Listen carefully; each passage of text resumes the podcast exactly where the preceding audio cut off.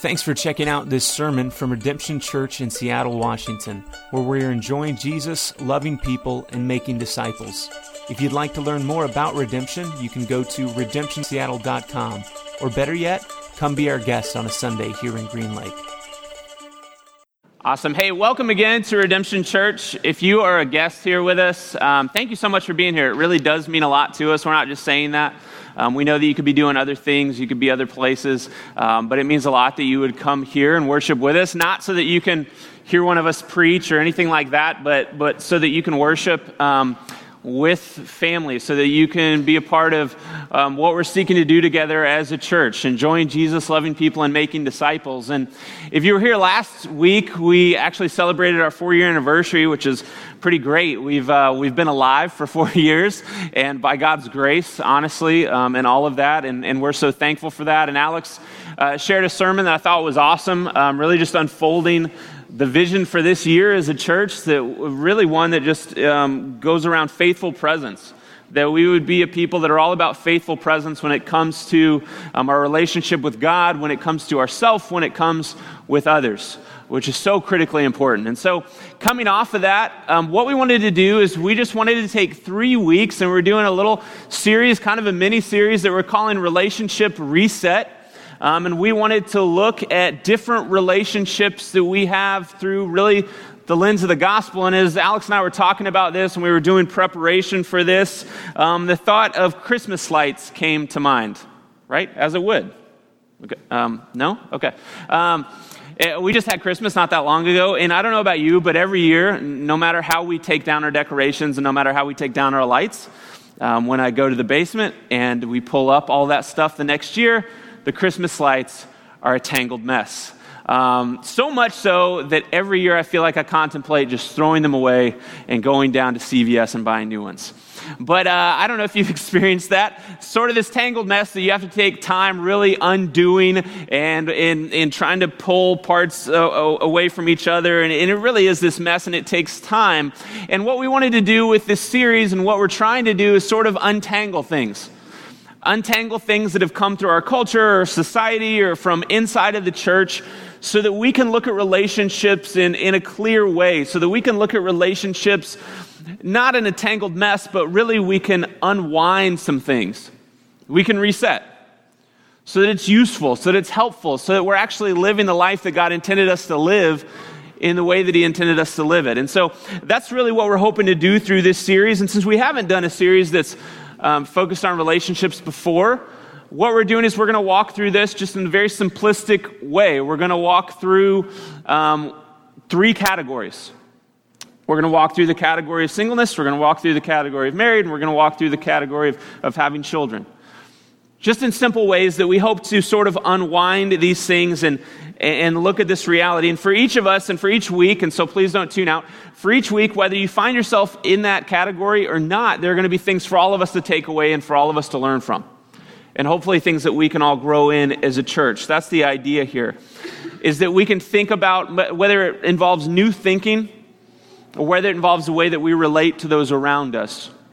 Uh, we believe that this is going to be fruitful in helping us grow together. And in thinking of each of these categories single, married, um, with kids there was one word that kind of came to mind for each as we were preparing for this. For, for married, it was the idea of intimacy. Um, so what does intimacy look like? What should it look like? How has God designed this relationship and marriage, of intimacy? And so we're going to be diving into that. When it comes to having children, kind of the idea of intentionality.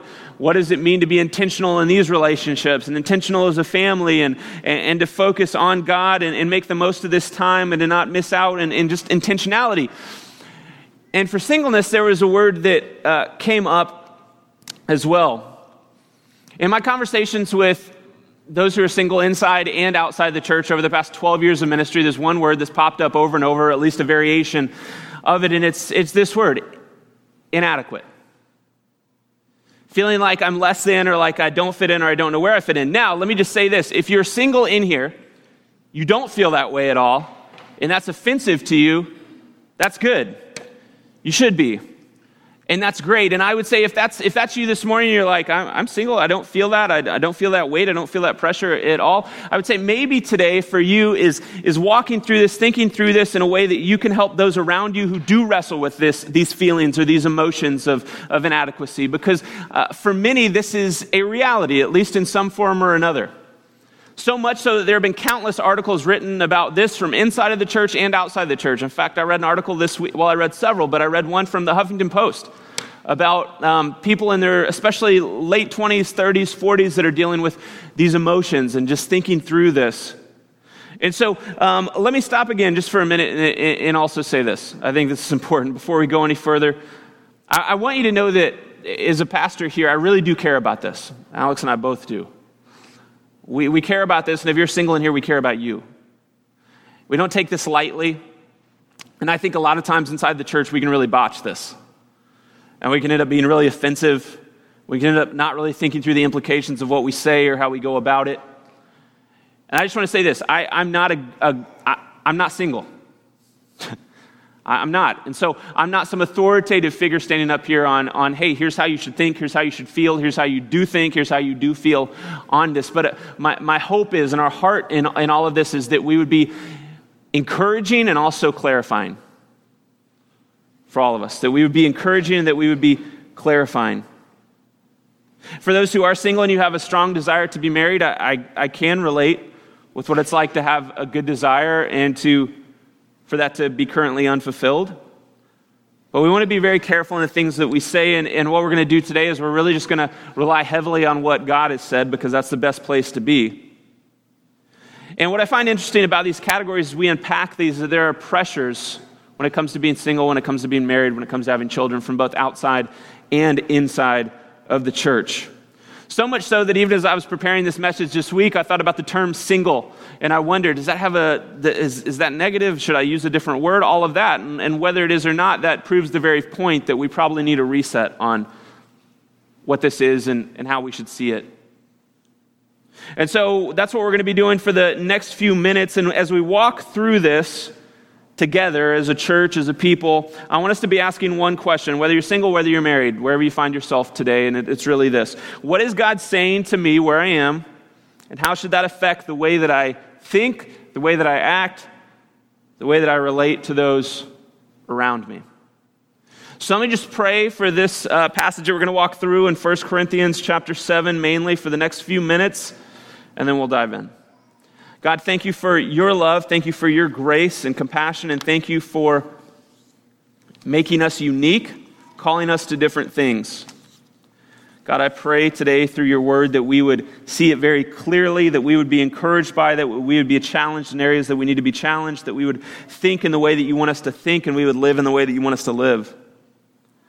Not as people who are trying to be perfect or trying to earn love or acceptance or, or anything like that, but as people who have been forgiven, as people who have been loved so greatly by you. So, God, would you just be with us for the next few minutes as we, as we open up your word, as we unpack what you have to say through the words of Paul, God. And we thank you that this is the authority. We thank you that we can fully rely on what you have said, and it is so trustworthy. And so thank you for being here with us now. Holy Spirit, would you lead us? We pray this in your name. Jesus, amen. So we're going to be in 1 Corinthians 7. That's where we're going to start out. And uh, if you have a Bible, you can turn there. It's also going to be right up here on the screen. And we're going to jump right in. This is Paul speaking to the church in Corinth. And here's what he has to say. He's speaking about different relationships, just like we're going to be doing over the next three weeks. And here's what he has to say about this um, status of singleness. So, starting in verse 6, actually, here, here we go. Chapter 7, verse 6. Paul says, Now, as a concession, not a command, I say this I wish that all were as I myself am, but each has his own gift from God, one of one kind and one of another. So, Paul's writing this as a single man. Was Paul married at some point in his life? Probably, because he was part of the Sanhedrin. So we know that Paul was probably married at some point in his life, and the Bible doesn't tell us what happened, whether um, his spouse died, whether something else happened. We, we really don't know. But Paul, as he's writing this to the church, he's, he's a single man doing ministry. And so here's, here's, what he, here, here's here's what Paul says here. Um, he says this is a concession, meaning this is a suggestion. This isn't a, this isn't a demand. This is essentially Paul giving pastoral wisdom as best he knows how to the church. So it's important that we look at it like this. This is Paul's heart. He wants to help the church, he wants to love the church, everybody in the church. He says essentially here that this is a gift. Paul says if you're single, like myself, as I'm writing this, this is a gift from God. And if you're married, as I'm writing this, this is a gift from God. And Jesus says the same thing.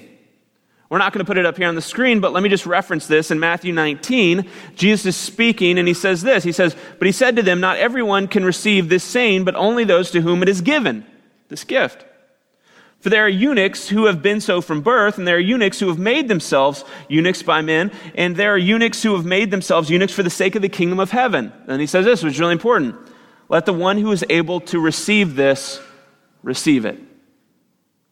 So, whether you believe that God has called you to singleness or in your life entirely, or you see this as a season in your life, a possible season, question is do you see this as a gift?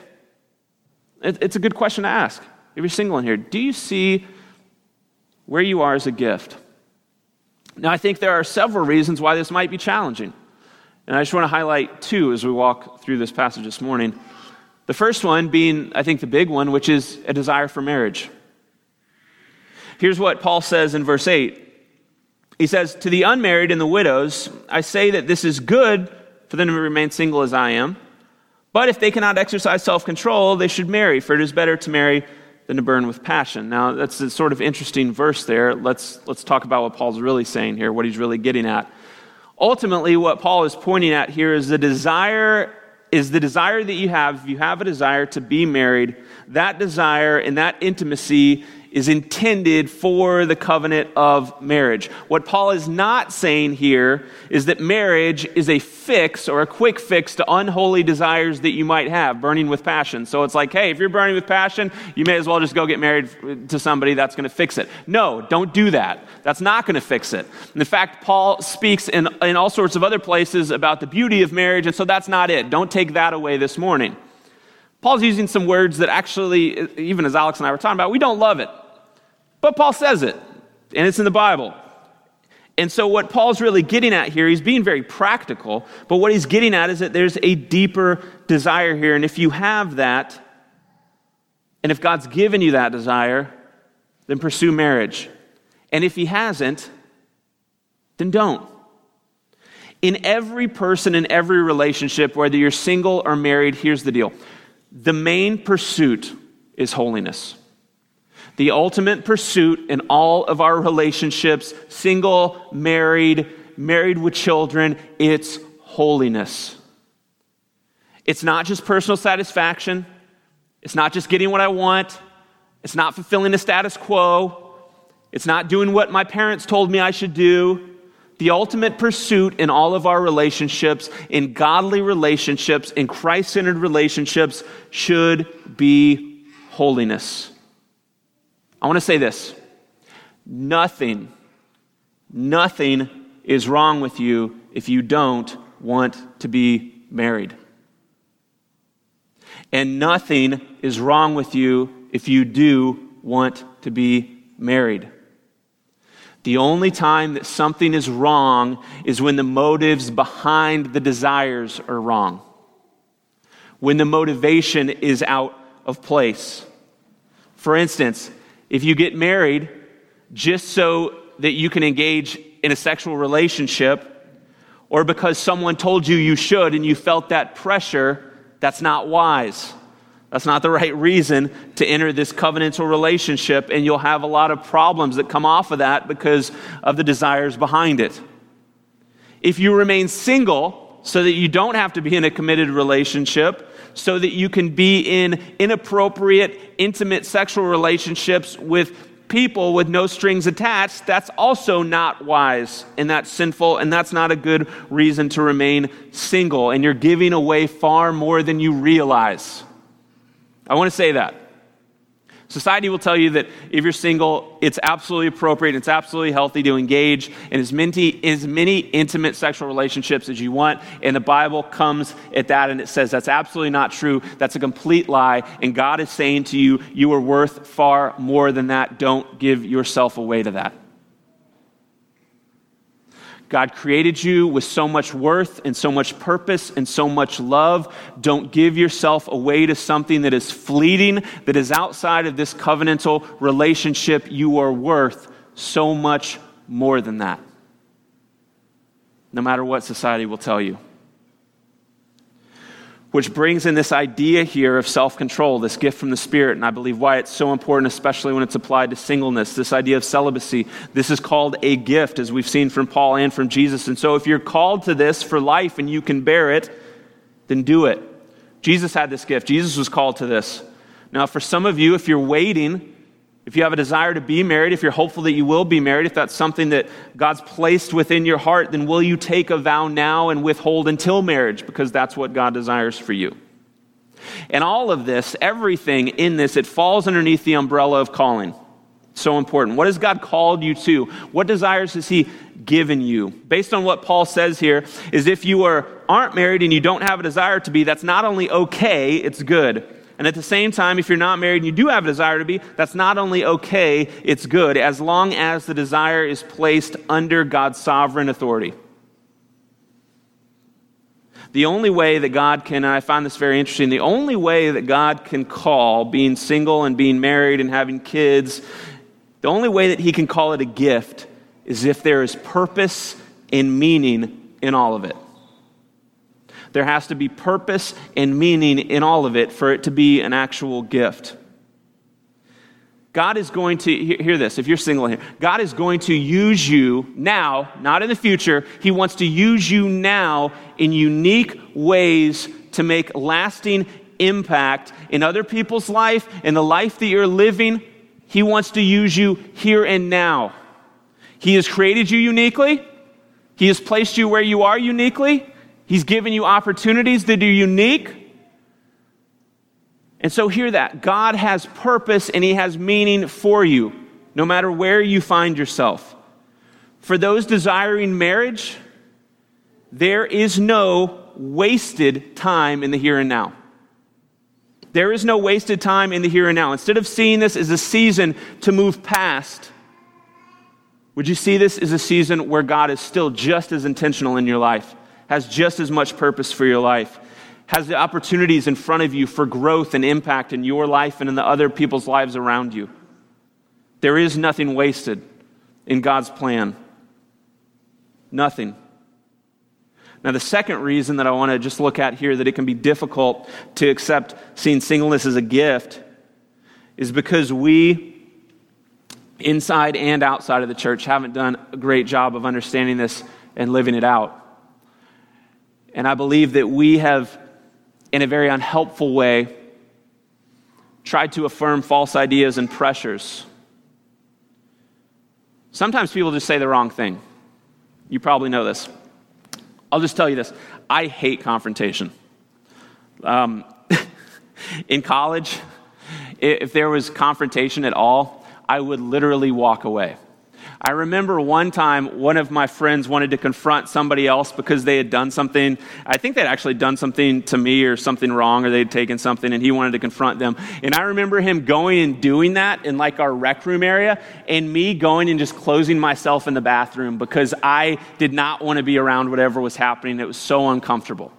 And, and the same thing will even happen. Um, on the couch when Laura and I are watching TV. Sometimes there's like an uncomfortable situation, especially in certain reality shows that I may or may not watch. And um, sometimes there's like an uncomfortable situation, and I literally have to look away just because I'm like, I can't believe they said that. Like, who would ask that question? Who would say this? That's so inappropriate. That's so uncomfortable. If you're single, maybe you know this. Sometimes people say the wrong thing. Here's what I want to say to all of us that are not single, that are married. If you take nothing away other than this, I think this would be helpful. Please stop asking single people when they're going to get married. Seriously, the, the, laughter is like, yeah, ha ha ha, but seriously, please stop doing that. Seriously. It's just like when you ask somebody who doesn't have children, like, when are you going to have kids, right?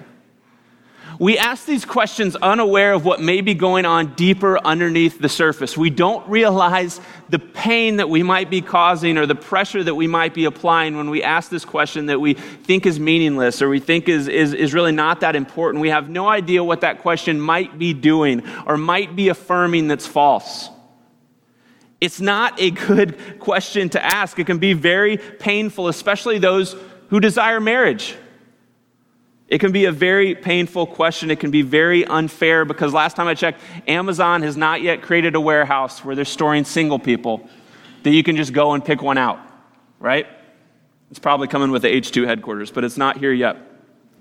But we make these false assumptions even when we ask this that everyone wants to be married or that everyone should be married, and both are not true. Both are not true.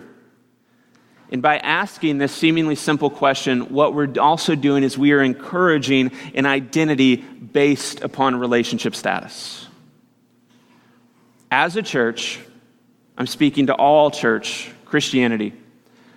I absolutely believe that we have elevated marriage much higher than we should.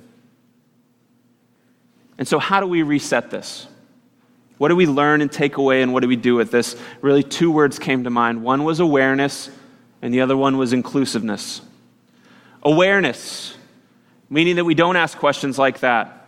Awareness, meaning that if you're married, the only thing that you talk about is not marriage, especially with those around you that really want to be married that aren't yet. It doesn't mean that you need to walk around like there's glass on the floor and, and treat everybody as a snowflake, but here's the deal we just need to be aware, be empathetic, be aware of your surroundings for those that really want to be married and they want to be in that relationship, maybe don't complain about your marriage to that person. That might be very hurtful, not helpful, right? Use awareness in the way that we relate to one another. This is what you do inside a family.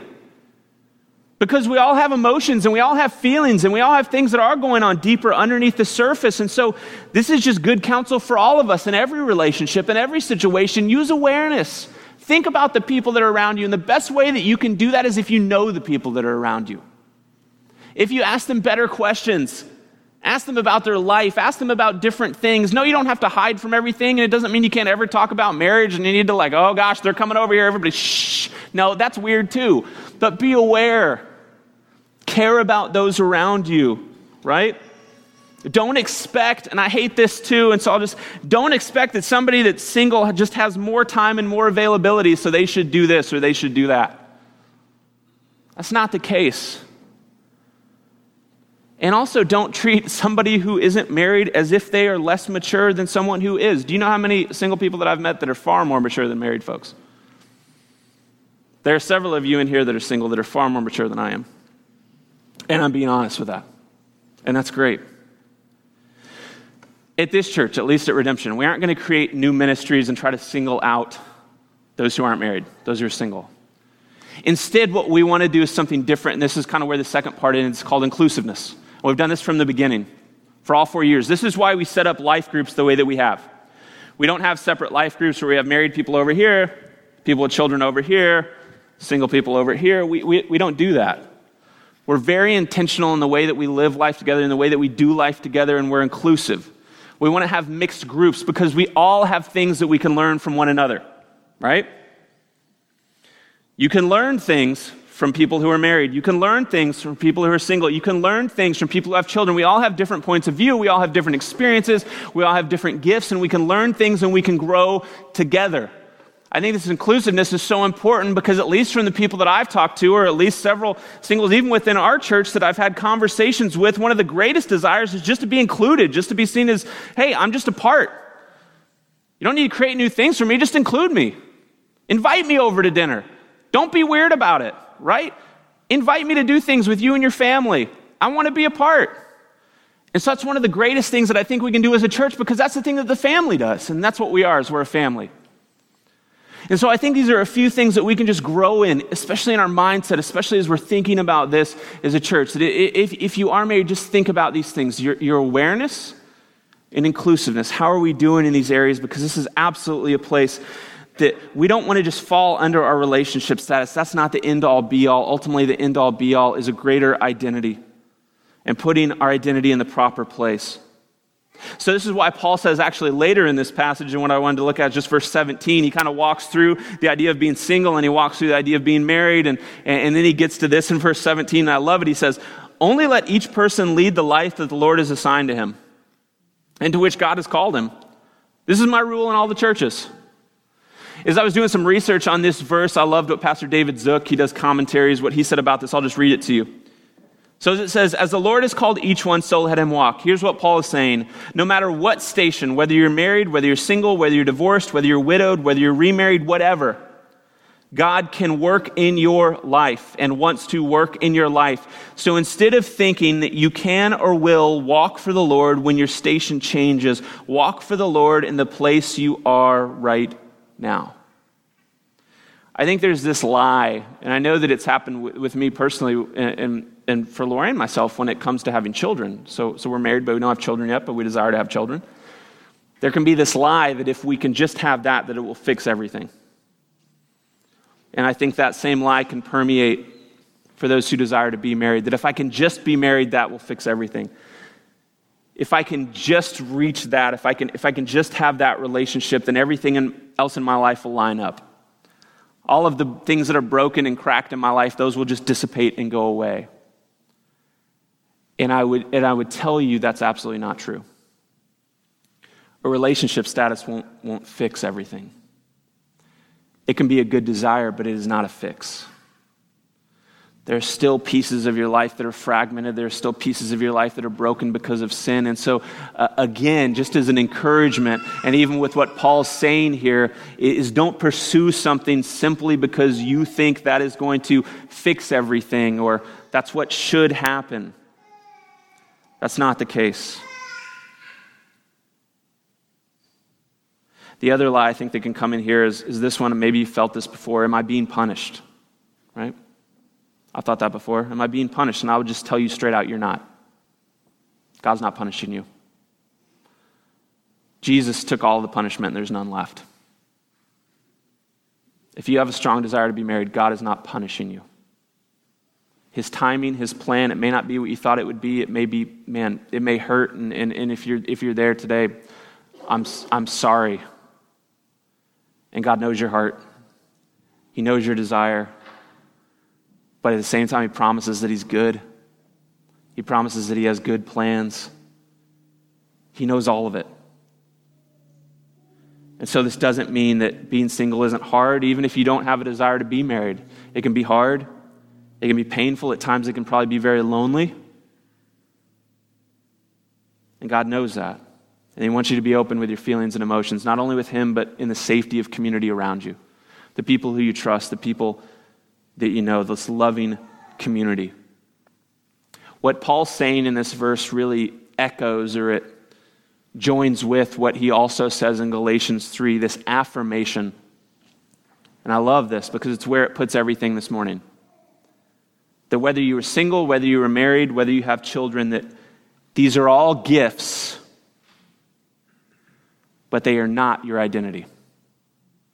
These are all gifts from God but they are not of first importance. They fall underneath the identity that you've been given. This is so encouraging. Look again at what Galatians 3 says. For in Christ, you are all. Highlighted, you are all. Right? Here it is. It's going to be up here. For in Christ, we'll jump to the next one too. You are all sons of God through faith. Not in Christ, you who are married are sons of God through faith. Not in Christ, you who are single are sons in God through faith. Not in Christ, you who are widowed. Not in Christ, those who are divorced. In Christ, you are all sons of God through faith, meaning that the playing field is completely level. that we are all sons of God through faith, daughters of God through faith. For as many as of you who, as were baptized into Christ, have put on Christ, there is neither Jew nor Greek, there is neither slave nor free, male or female, for you are all one in Christ. And if you are Christ, then you are Abraham's offspring, heirs according to the promise. All equally heirs, heirs to the kingdom, heirs to the full rights in the family single, married, children in Christ. We all fall under this umbrella of in Christ, this greater identity. It's greater than any relationship status you will ever have. It's the one place where everything is made right. In Christ. In Christ. And this is where the gospel comes into play right, right here. This is where we intersect with it that in Christ you are, hear this, sons and daughters. That is in first importance. This is the way that Jesus lived. He lived a life of celibacy, he lived a life of singleness. He put away any desires of the flesh underneath the greater desire to follow God, to glorify Him, to see His greater purpose, to do His will the season that he was in, no matter what was happening, to not see it as wasted, to not see it as let me push pause right now and let me wait till I get there and then I'll start living. But every day, doing his will in the life that he lived in a way that was honoring to God, his Father, and the call that he had placed on Jesus' life. He laid all of that down, all of his desires, even his very own life on the cross, taking all of our pride, all of our selfishness, all of our rebellion, all of our doubts, all of our pains, all of our brokenness, all of our desires that may not be as healthy as we think they are. He took all of that. Why? To make us not married, not single, but to give us a much greater status of sons and daughters. Completely loved. And so, what are the takeaways of this? And I know we're not hitting everything here, and that's not the intent. The intent of this is really to start conversations and just to make us think more and to be encouraged about who we really are and the way that we relate with those around us, and ultimately the way that we relate with God and how He's created us and the gift that He's given us, whatever that is and whatever season that is. The takeaway for the church, I would just encourage us as a church this idea again of awareness and inclusion. Think about the relationships that you have with those in your life group. Think about the relationships you do or don't have with people around you in the church that are maybe different than you are, maybe in a different place than you are, at least in this season. How do you relate with them? How do you talk with them? What kind of questions do you ask? How do you dive in? How do you go deeper? How do you not take advantage? How do you not make assumptions, right? Are you aware of that? How are we aware and how are we inclusive? How are we inviting one another in to our lives, in uh, to what we're doing to what we're taking part in. How do we live this life out as a family? And the big takeaway is if you're single in, in here today, whether you desire marriage, whether you don't, right? In the gift of singleness, how, how, what do we do here? Here's what I want to say. And I just want to say this very clearly, and I listed several things because I didn't want to miss one, because I just want you to hear them, and if you want to write them down, you can. But, but here's what I want you to know today you are more than adequate. You have so much to offer the church and others around you. So much that we can learn. Being single, if you felt this at all, if the thought has ever crossed your mind, let me just say being single is not second rate. God doesn't do second rate. You can look up a verse on that Psalm 139 14. Reference that. It's okay to feel emotions, even anger, especially if you desire to be married and you're not yet, and know that God and others can handle it. Psalm 22 1. You are not, again, being punished if you desire marriage. Jesus already was. Isaiah 53 5. As an encouragement, give people grace when they say the wrong things or they don't understand because we inevitably will. Colossians 3:13. God loves you. It's most important. His reasons, his timing, his call in your life, they're beyond our complete understanding. But his love is always good. Jeremiah 29 11. If you do desire marriage, this time is not being wasted. Allow God to use it in your life. If you don't desire marriage, that's not a bad thing. And we're sorry if we've put any pressure on you to make you think that it was.